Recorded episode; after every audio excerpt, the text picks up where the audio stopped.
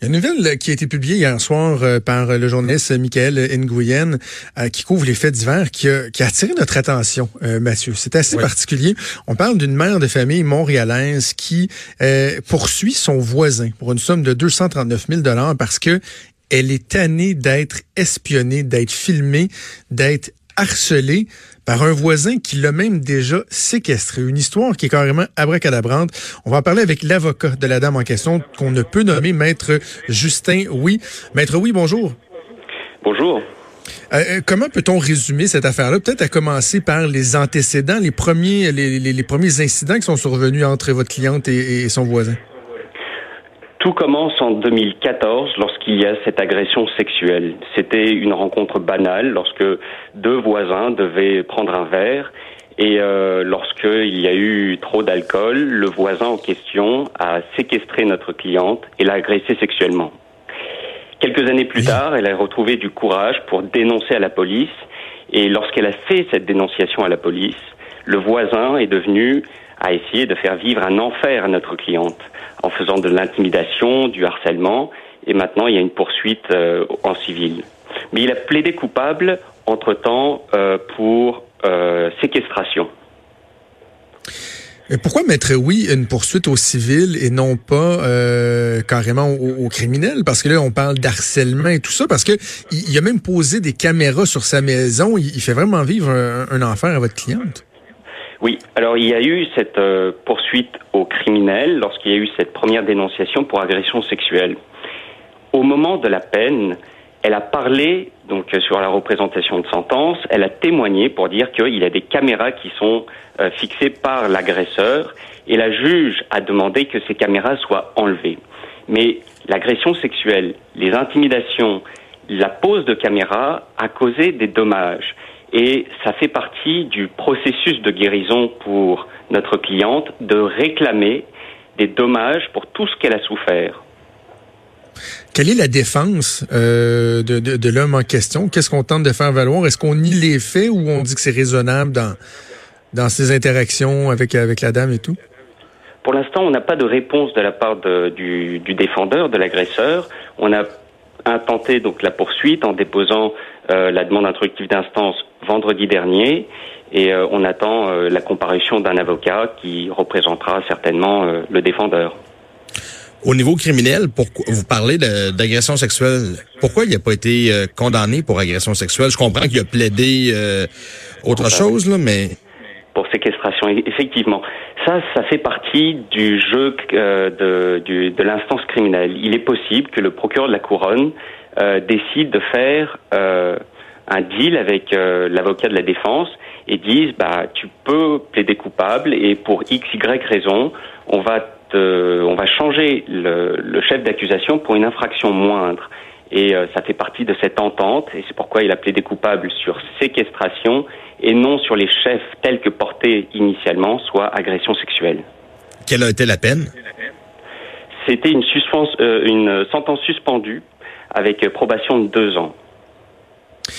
Il y, a, un élément que, sur lequel j'accroche vraiment, maître oui, c'est le fait que une personne comme ça, là, qui, qui est obligée de, de, tenter de faire un bon voisinage avec, euh, une personne qui a été reconnue coupable d'un geste criminel à son endroit, elle n'a pas de recours pour, par exemple, forcer la personne à déménager. Je veux dire, si elle, elle veut régulariser la situation, ce serait elle qui aurait, par exemple, le fardeau de, de, de, de changer d'adresse, quoi? Exact. Et, c'est pour ça que ce fardeau est bien trop lourd. On ne peut pas demander à une victime de troubles de voisinage d'avoir le fardeau de déménager. Il ne faut pas inverser les rôles. Elle est victime d'agression sexuelle et d'intimidation, de harcèlement, de troubles de voisinage. Euh, n'importe quelle personne qui se retrouverait avec un voisin euh, euh, qui lui cause du stress et de l'inconvénient n'aurait pas à déménager, à supporter les frais de déménagement et même risquer des, des, des, des différence de prix de vente et tout ça. Donc, euh, il est bien important de dire il y a un voisin qui est l'agresseur, qui a plaidé coupable et qui se doit de respecter les lois.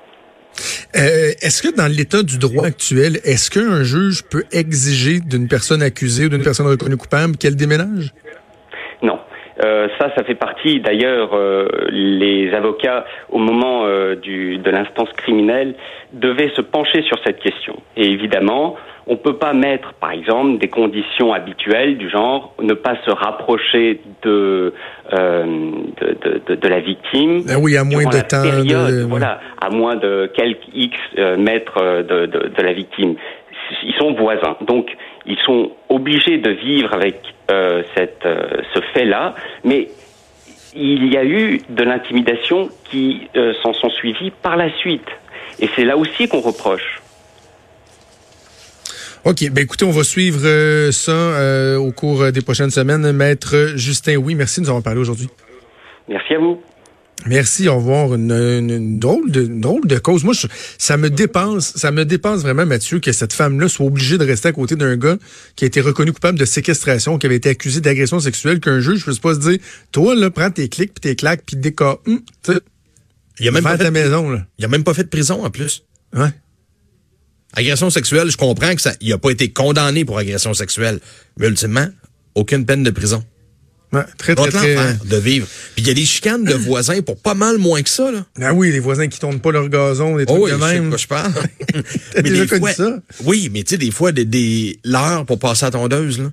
Oui. Des fois, le voisin, euh, le dimanche après-midi, 4h30, 5h, oui. l'heure du souper, les temps de barbecue. Des fois, les odeurs de barbecue.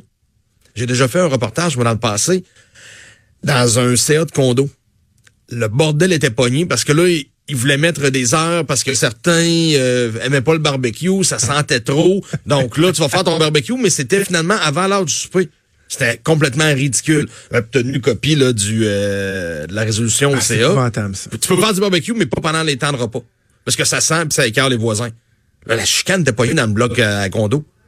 Il y en a des chicanes de voisins. Ce qui, ce qui est plate, c'est quand tu. Normalement, on devrait avoir cette responsabilité-là. Je sais que les gens le font, font pas nécessairement systématiquement. Là. Mais quand tu vas dans...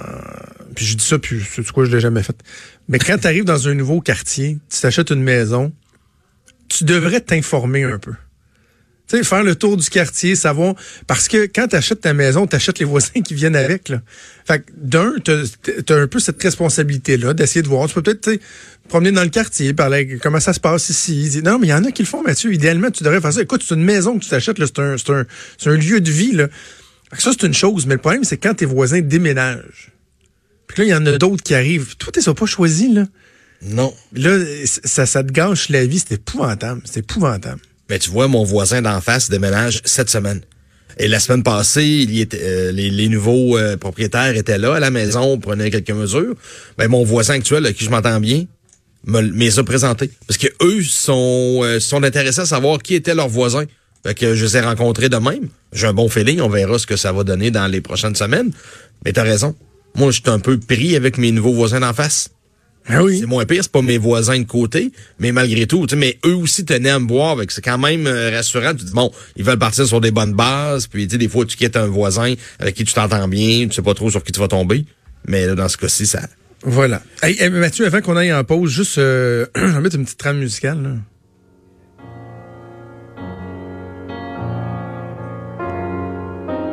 C'est euh, Funeral March, la marche funèbre de Chopin. Ouais, ouais, ouais, ouais. C'est une nouvelle triste qui est tombée un peu. Je... Sincèrement, je savais pas si j'étais pour être assez fort pour en parler. Mettez là, Mathieu, pour m'épauler. Ben oui. On a appris au cours des dernières minutes que hum, le Ashton de la Grande Allée va fermer. Hey boy. Il y en a quelques-uns qui pleurent aujourd'hui à Québec. Là. Les gens vont aller où après avoir fini une brosse à la Grande Allée? J'ai quasiment autant de souvenirs au Ashton que d'un bar. T'es sérieux? ça n'est passé des choses au Ashton. Ah ouais? Tu prenais quoi à la fin d'une soirée de même? Mini poutine. Une mini? Oui à la fin d'une brosse, une mini, oh pas de dog, rien. C'est très que non non, that's it, là, pas, pas de pas de saucisse là-dedans, pas de sauce piquante là, une classique là. Je m'excuse, c'est soit une grosse poutine sauce piquante ou deux stimés Andrés mayonnaise puis une mini poutine sauce deux piquante. Des hot dogs après une brosse? Hein? Oh boy. Ben oui, non, non. plus, plus tu t'en mets dans le ventre, mieux tu vas dormir, puis mieux tu vas récupérer. C'est scientifique, là, Mathieu, là. Ouais, ok, J'aimerais ça voir ton rapport. C'est aussi scientifique que l'homéopathie, là. Salut Thomas! Euh, c'est aussi scientifique que l'homéopathie. Non, non, mais c'est vrai, l'absorption d'alcool. Oh, mais c'est pas. Okay, c'est bon. Là, je pense pas tant à la bouffe quand je parle du Ashton de Grand Allée, là. Mais des, anecdotes, non, des, anecdotes, des niaiseries. Des jeux. non, des niaiseries qu'on se disait, des verres qu'on finissait, qu'on avait ramené des bars. Ben oui. Euh, on amené nos verres. On amené nos verres. Comment ça? Ben, on cachait ça dans le manteau d'hiver, puis on finissait ça, les verres Washington. Oh, oui. Ah oui? Ouais, ben oui. non, moi je respecte les règlements. Des, des, je, excuse, là, mais des, des, des, des, des gardes frites. Des gardes frites au Washington? Ben oui. oh non, non, mais ça n'est passé des choses dans les... Non, mais parce qu'il faut savoir, là, pour les gens, mettez-vous en contexte, c'est la rue principale des bars à Québec. Ah oui, Grand Allée. même, les Montréalais connaissent la Grande Allée. Ils sont là, jamais mais ils savent c'est quoi? Et là, à travers ça, t'as un snack bar. Ah non, c'était parfait. T'avais le McDo aussi avant. Le McDo pouvait très bien faire la job. Le McDo était fermé depuis quelques années.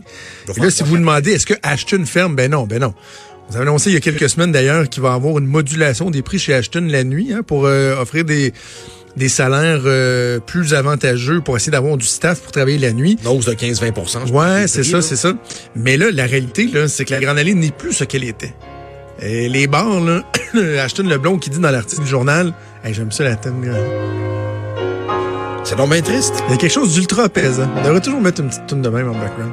Euh, donc, les bars, c'est plus ce que c'était. Oui, tu sais, la Grande Allée est encore très, très, très achalandée. Là. Festival d'été, tout ça, les, les commerces font de bonnes affaires, mais le nightlife, dans le fond, c'est carrément ça, c'est le nightlife. Là. Tu sais, la Grande Allée, il y a du monde, il y a du monde, 10, 11 heures, le monde s'en va chez eux, Tu sais, il y a quelqu'un qui a essayé de repartir le Maurice ça a duré quoi, trois mois, je pense, puis on remet la clé dans la porte. Un été. les gens sortent plus d'un bar, là. C'est plus des restos-bars. Je comprends que si t'as passé la soirée dans un resto déjà mangé. où il y a un DJ, où, il y a de l'ambiance en masse, tu finis pas ta soirée au Washington. Alors qu'avant ça, quand c'était le DAG, l'Ozone, le Maurice, ben là, ça se prêtait pas mal plus d'aller finir euh, ta soirée au Washington. Mais le midi, il y avait du monde pareil, là, sur l'heure du midi. Il y a des bureaux. Hein, oh, mais c'est pas là qu'ils faisaient leur, euh, le gros cash. Il y en a une couple qui sont tristes, c'est sûr, sûr, sûr. Mais toi, tu fais. Non, toi, ça se passait bien, Washington. Tu. Jamais, jamais vu de bataille? Ah, ça s'est battu. Je pas, pas moi. Je, moi, je me battais pas, là. Mais ça s'est battu au Ashton, puis pas à peu près. La police était tout le temps là, là. À 3h, 3h30 du matin, tout le monde sort des bars chauds. Non, des batailles, il y en a eu, là. Ah Des couples qui se sont formés, puis il y a des couples qui se sont, fait pas mal, Washington. Oh oui, les deux, dans les deux cas. Je t'ai vu au Maurice en train d'y pogner. Euh, alors voilà. C'est la fin du Ashton sur, euh, sur Grand Allée. On pourrait peut-être y aller ce midi pour une dernière fois. on va digérer ça, on va faire une pause, puis on va revenir après.